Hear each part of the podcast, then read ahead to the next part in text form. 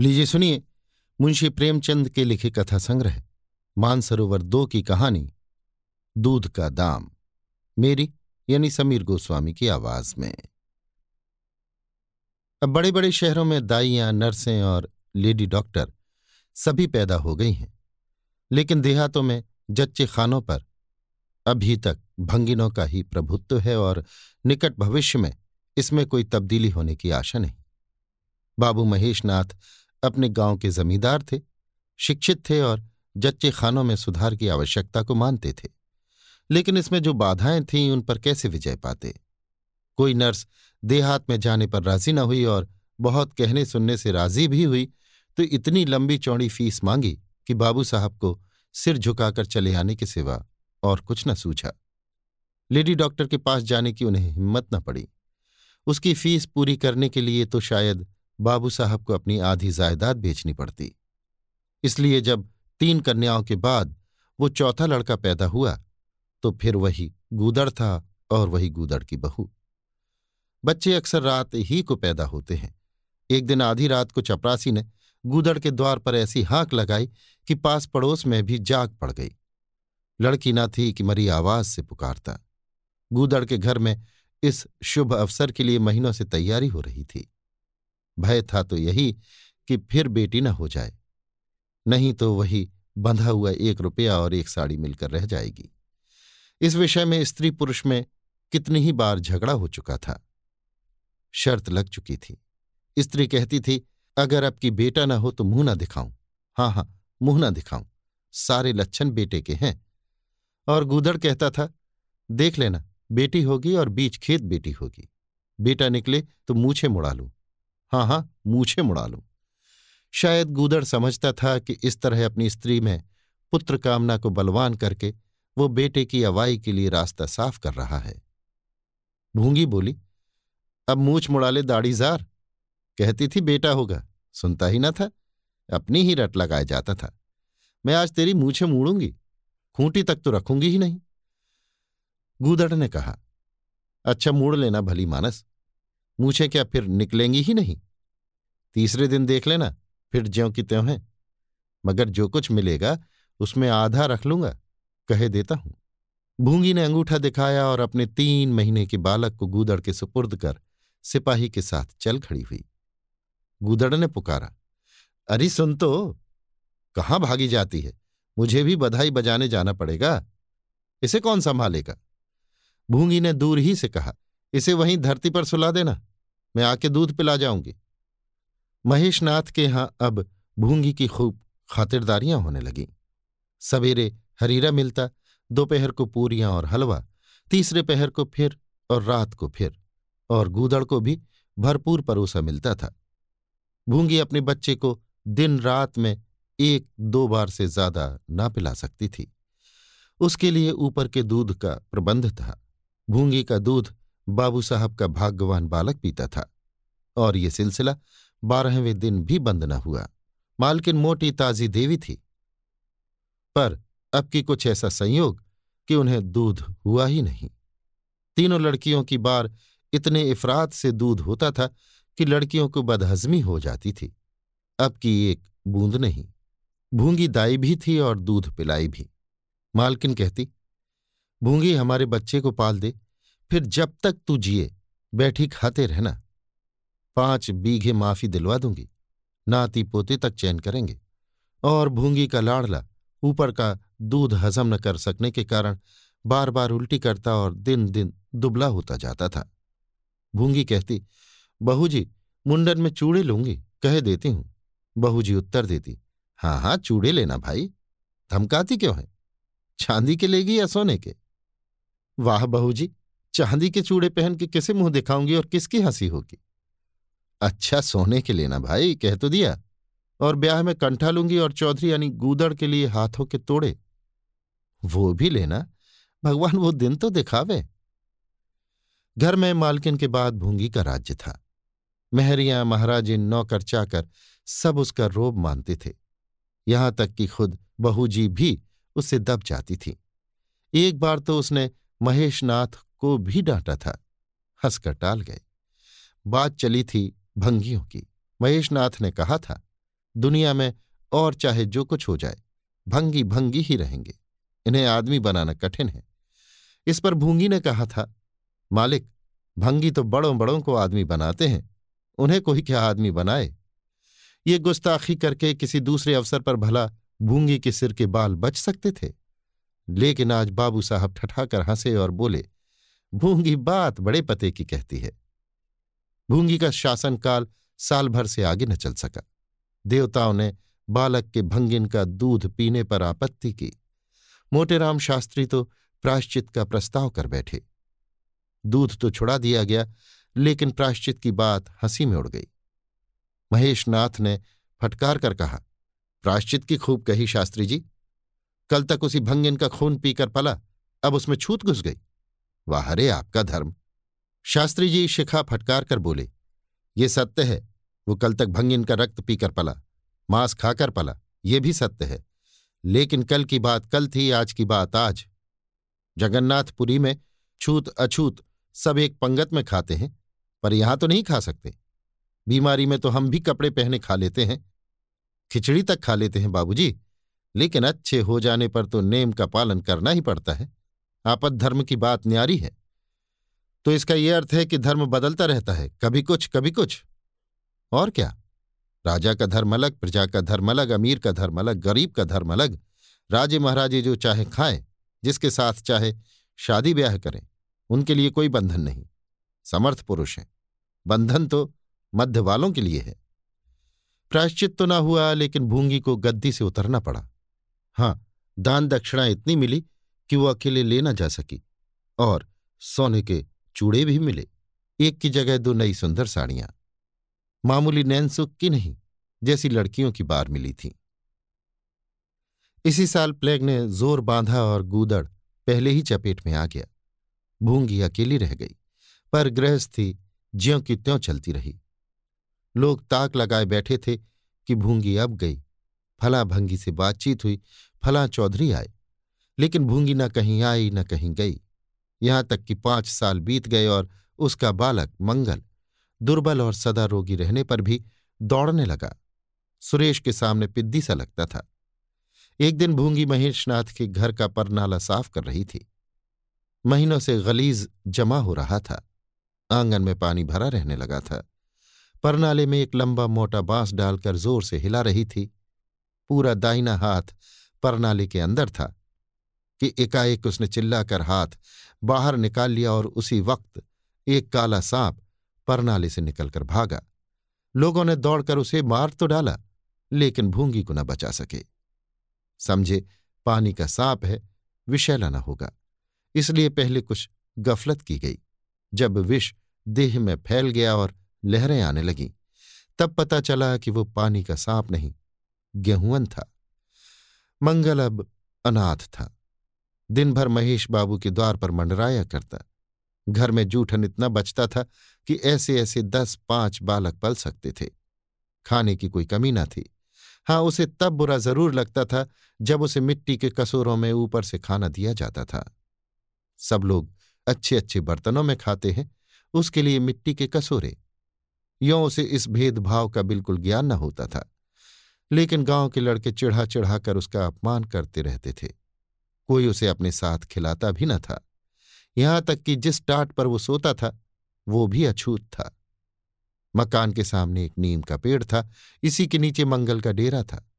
एक फटा सा टाट का टुकड़ा, दो मिट्टी के कसोरे और एक धोती, जो सुरेश बाबू की उतारन थी। जाड़ा, गर्मी, बरसात, हर एक मौसम में वो जगह एक सी आरामदेह थी और भाग्य का बली मंगल, झुलसती हुई लू, गलते हुए जाड़े और मूसलाधार वर्षा में भी ज़िंदा और पहले से कहीं स्वस्थ था। बस, उसका कोई अपना था तो गाँव का एक कुत्ता, जो अपने सहवर्गीयों के जुल्म से दुखी होकर मंगल की शरण आ पड़ा था। दोनों एक ही खाना खाते, एक ही टाट पर सोते, तबीयत भी दोनों की एक सी थी और दोनों एक दूसरे के स्वभाव को जान गए थे। कभी आपस में झगड़ा न होता। गाँव के धर्मांध लोग बाबू साहब की इस उदारता पर आश्चर्य करते। ठीक द्वार के सामने पचास हाथ भी ना होगा, मंगल का पड़ा रहना, उन्हें सोलहों आने धर्म विरुद्ध जान पड़ा। छी, यही हाल रहा तो थोड़े ही दिनों में धर्म का अंत ही समझो। भंगी को भी भगवान ने ही रचा है, ये हम भी जानते हैं। उसके साथ हमें किसी तरह का न्याय न करना चाहिए, ये किसे नहीं मालूम। भगवान का तो नाम ही पतित पावन है। लेकिन समाज की मर्यादा भी कोई वस्तु है। उस द्वार पर जाते हुए संकोच होता है। गाँव के मालिक हैं, जाना तो पड़ता ही है। लेकिन बस यही समझ लो कि घृणा होती है। मंगल और टॉमी में गहरी बनती थी। मंगल कहता, देखो भाई टॉमी, जरा खिसक कर सो। आखिर मैं कहाँ लेटूं? सारा टाट तो तुमने घेर लिया। टॉमी कुकू करता, दुम हिलाता और खिसक जाने के बदले और ऊपर चढ़ाता, एवं मंगल का मुँह चाटने लगता। शाम को वो एक बार रोज अपना घर देखने और थोड़ी देर रोने जाता। पहले साल फूस का छप्पर गिर पड़ा। दूसरे साल एक दीवार गिरी और अब केवल आधी आधी दीवारें खड़ी थीं, जिनका ऊपरी भाग नोकदार हो गया था। यही उसे स्नेह की संपत्ति मिली थी। वही स्मृति, वही आकर्षण, वही प्यार उसे एक बार इस ऊजड़ में खींच ले जाता था और टॉमी सदैव उसके साथ होता था। मंगल नोकदार दीवार पर बैठ जाता और जीवन के बीते और आने वाले स्वप्न देखने लगता और बार बार उछलकर उसकी गोद में बैठने की असफल चेष्टा करता। एक दिन कई लड़के खेल रहे थे। मंगल भी पहुंचकर दूर खड़ा हो गया। या तो सुरेश को उस पर दया आई या खेलने वालों की जोड़ी पूरी न पड़ती थी, कह नहीं सकते। जो कुछ भी हो, तजवीज की आज मंगल को भी खेल में शरीक कर लिया जाए। यहाँ कौन देखने आता है? क्यों रे मंगल? खेलेगा? मंगल बोला, ना भैया, कहीं मालिक देख ले तो मेरी चमड़ी उधेड़ दी जाए। तुम्हें क्या? तुम तो अलग हो जाओगे? सुरेश ने कहा तो यहाँ कौन आता है देखने बे? चल, हम लोग सवार सवार खेलेंगे। तू घोड़ा बनेगा, हम लोग तेरे ऊपर सवारी करके दौड़ाएँगे। मंगल ने शंका की, मैं बराबर घोड़ा ही रहूँगा कि सवारी भी करूँगा? ये बता दो। ये प्रश्न टेढ़ा था। किसी ने इस पर विचार न किया था। सुरेश ने एक क्षण विचार करके कहा, तुझे कौन अपनी पीठ पर बिठाएगा, सोच? आखिर तू भंगी है कि नहीं? मंगल भी कड़ा हो गया। बोला, मैं कब कहता हूँ कि मैं भंगी नहीं हूँ? लेकिन तुम्हें मेरी ही माँ ने अपना दूध पिलाकर पाला है। जब तक मुझे भी सवारी करने को न मिलेगी, मैं घोड़ा न बनूँगा। तुम लोग बड़े चघड़ हो। आप तो मज़े से सवारी करोगे और मैं घोड़ा ही बना रहूँ। सुरेश ने डांट कर कहा, तुझे घोड़ा बनना पड़ेगा। और मंगल को पकड़ने दौड़ा। मंगल भागा। सुरेश ने दौड़ाया। मंगल ने कदम और तेज किया। सुरेश ने भी ज़ोर लगाया। मगर वो बहुत खा खा खाकर थुलथुल हो गया था और दौड़ने में उसकी सांस फूलने लगती थी। आखिर उसने रुककर कहा, आकर घोड़ा बनो मंगल, नहीं तो कभी पा जाऊँगा तो बुरी तरह पीटूँगा। तुम्हें भी घोड़ा बनना पड़ेगा। अच्छा हम भी बन जाएँगे। तुम पीछे से निकल जाओगे। पहले तुम घोड़ा बन जाओ, मैं सवारी कर लूँ, फिर मैं बनूँगा। सुरेश ने सचमुच चकमा देना चाहा था। मंगल का ये मुताबला सुनकर साथियों से बोला, देखते हो इसकी बदमाशी? भंगी है ना? तीनों ने मंगल को घेर लिया और उसे ज़बरदस्ती घोड़ा बना दिया। सुरेश ने चटपट उसकी पीठ पर आसन जमा लिया और टिक टिक करके बोला, चल घोड़े, चल। मंगल कुछ देर तक तो चला। लेकिन उस बोझ से उसकी कमर टूटी जाती थी। उसने धीरे से पीठ सिकोड़ी और सुरेश की रान के नीचे से सरक गया। सुरेश महोदय लद से गिर पड़े और भोंपू बजाने लगे। माँ ने सुना, सुरेश कहीं रो रहा है। सुरेश कहीं रोए तो उनके तेज कानों में ज़रूर भनक पड़ जाती थी और उसका रोना भी बिल्कुल निराला होता था, जैसे छोटी लाइन के इंजन की आवाज़। मेहरी से बोली, देख तो सुरेश कहीं रो रहा है। पूछ तो किसने मारा है? इतने में सुरेश खुद आँखें मलता हुआ आया। उसे जब रोने का अवसर मिलता था तो माँ के पास फरियाद लेकर ज़रूर आता था। माँ मिठाई या मेवे देकर आँसू पूछ देती थी। आप थे तो आठ साल के, मगर थे बिल्कुल गावदी। हद से ज़्यादा प्यार ने उसकी बुद्धि के साथ वही किया था, जो हद से ज़्यादा भोजन ने उसकी देह के साथ। माँ ने पूछा, क्यों रोता है सुरेश? किसने मारा? सुरेश ने रोकर कहा, मंगल ने छू दिया। माँ को विश्वास न आया। मंगल इतना निरीह था कि उससे किसी तरह की शरारत की शंका न होती थी। लेकिन जब सुरेश कसमें खाने लगा तो विश्वास करना लाजमी हो गया। मंगल को बुलाकर डांटा, क्यों रे मंगल? अब तुझे बदमाशी सूझने लगी। मैंने तुझसे कहा था, सुरेश को कभी मत छूना। याद है कि नहीं? बोल। मंगल ने दबी आवाज़ से कहा, याद क्यों नहीं है? तो फिर तूने उसे क्यों छुआ? मैंने नहीं छुआ। तूने नहीं छुआ तो वो रोता क्यों था? गिर पड़े इससे रोने लगे। चोरी और सीना जोरी। देवी जी दांत पीस कर रह गई। मारती तो उसी दम स्नान करना पड़ता। छड़ी तो हाथ में लेनी ही पड़ती और छूत का विद्युत प्रवाह इस छड़ी के रास्ते उनकी देह में पेवस्त हो जाता। इसलिए जहाँ तक गालियाँ दे सकी, दी और हुक्म दिया कि अभी यहाँ से निकल जा। फिर जो इस द्वार पर तेरी सूरत नज़र आई तो खून ही पी जाऊँगी। मुफ़्त की रोटियाँ खा खाकर शरारत सूझती है। आदि। मंगल में गैरत तो क्या थी? हाँ डर था।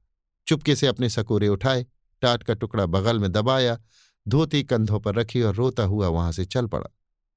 अब वो यहाँ कभी ना आएगा। यही तो होगा कि भूखों मर जाएगा। क्या हरज है? इस तरह जीने से फ़ायदा ही क्या? गाँव में उसके लिए और कहाँ ठिकाना था? भंगी को कौन पनाह देता? उसी खंडहर की ओर चला, जहाँ भले दिनों की स्मृतियाँ उसके आँसू पहुँच सकती थीं और खूब फूट फूट कर रोया। उसी क्षण टॉमी भी उसे ढूंढता हुआ पहुँचा और दोनों फिर अपनी व्यथा भूल गए। लेकिन ज्यो ज्यो दिन का प्रकाश क्षीण होता जाता था, मंगल की ग्लानी भी क्षीण होती जाती थी। बचपन को बेचैन करने वाली भूख, देह का रक्त पी पी कर और भी बलवान होती जाती थी। आँखें बार बार कसूरों की ओर उठ जाती थी।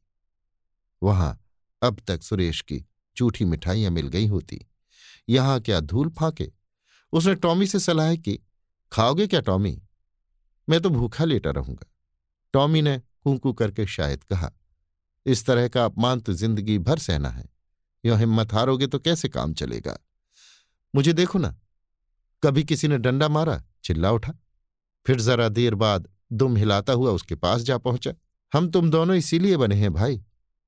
मंगल ने कहा तो तुम जाओ, जो कुछ मिले खा लो, मेरी परवाह ना करो। टॉमी ने अपनी श्वान भाषा में कहा, अकेली नहीं जाता, तुम्हें साथ लेकर चलूँगा। मैं नहीं जाता तो मैं भी नहीं जाता। भूखो मर जाओगे तो क्या तुम जीते रहोगे? मेरा कौन बैठा है जो रोएगा? यहाँ भी वही हाल है भाई। कुआर में जिस कुतिया से प्रेम किया था, उसने बेवफाई की और अब कल्लू के साथ है। खैरियत यही हुई कि अपने बच्चे लेती गई। नहीं तो मेरी जान गाढ़े में पड़ जाती। पाँच पाँच बच्चों को कौन पालता? एक क्षण के बाद भूख ने एक दूसरी युक्ति सोच निकाली। मालकिन हमें खोज रही होंगी। क्यों, टॉमी? और क्या, बाबूजी और सुरेश खा चुके होंगे? कहार ने उनकी थाली से जूठन निकाल लिया होगा और हमें पुकार रहा होगा। बाबूजी और सुरेश दोनों की थालियों में घी खूब रहता है। और वो मीठी मीठी चीज़ हाँ मलाई। सबका सब घूरे पर डाल दिया जाएगा। देखे हमें खोजने कोई आता है। खोजने कौन आएगा? क्या कोई पुरोहित हो? एक बार मंगल मंगल होगा और बस। थाली परनाली में उड़ेल दी जाएगी। अच्छा तो चलो, मगर मैं छिपा रहूँगा। अगर किसी ने मेरा नाम लेकर न पुकारा तो मैं लौट आऊँगा। ये समझ लो। दोनों वहाँ से निकले और आकर महेशनाथ के द्वार पर अंधेरे में दब कर खड़े हो गए। मगर टॉमी को सब्र कहा वो धीरे से अंदर घुस गया। देखा, महेशनाथ और सुरेश थाली पर बैठ गए हैं। बरोठे में धीरे से बैठ गया।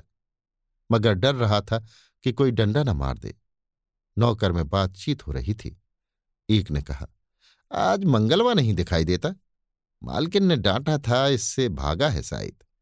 दूसरे ने जवाब दिया अच्छा हुआ, निकाल दिया गया। सवेरे सवेरे भंगी का मुँह देखना पड़ता था। मंगल और अंधेरे में खिसक गया। आशा गहरे जल में डूब गई। महेशनाथ थाली से उठ गए। नौकर हाथ धुला रहा है। अब हुक्का पियेंगे और सोएँगे। सुरेश अपनी माँ के पास बैठा कोई कहानी सुनता सुनता सो जाएगा। गरीब मंगल की किसे चिंता है? इतनी देर हो गई, किसी ने भूल से भी न पुकारा। कुछ देर तक वो निराश सा वहाँ खड़ा रहा। फिर एक लंबी सांस खींचकर जाना ही चाहता था कि कहार पत्तल में थाली का जूठन ले जाता नज़र आया। मंगल अंधेरे से निकलकर प्रकाश में आ गया। अब मन को कैसे रोके? कहार ने कहा, अरे तू यहाँ था? हमने समझा कि कहीं चला गया। ले खा ले, मैं फेंकने ले जा रहा था। मंगल ने दीनता से कहा, मैं तो बड़ी देर से यहाँ खड़ा था। तो बोला क्यों नहीं? मारे डर के। अच्छा ले खा ले। उसने पत्तल को ऊपर उठाकर मंगल के फैले हुए हाथों में डाल दिया। मंगल ने उसकी ओर ऐसी आँखों से देखा जिसमें दीन कृतज्ञता भरी हुई थी। टॉमी भी अंदर से निकल आया था। दोनों वहीं नीम के नीचे पत्तल में खाने लगे। मंगल ने एक हाथ से टॉमी का सिर सहलाकर कहा, देखा, पेट की आग ऐसी होती है। ये लात की मारी हुई रोटियाँ भी न मिलती तो क्या करते? टॉमी ने दुम हिला दी। सुरेश को अम्मा ने पाला था। टॉमी ने फिर दुम हिलाई। लोग कहते हैं दूध का दाम कोई नहीं चुका सकता। और मुझे दूध का ये दाम मिल रहा है। टॉमी ने फिर दुम हिलाई। अभी आप सुन रहे थे मुंशी प्रेमचंद के लिखे कथा संग्रह, मानसरोवर दो की कहानी, दूध का दाम। मेरी यानी समीर गोस्वामी की आवाज़ में।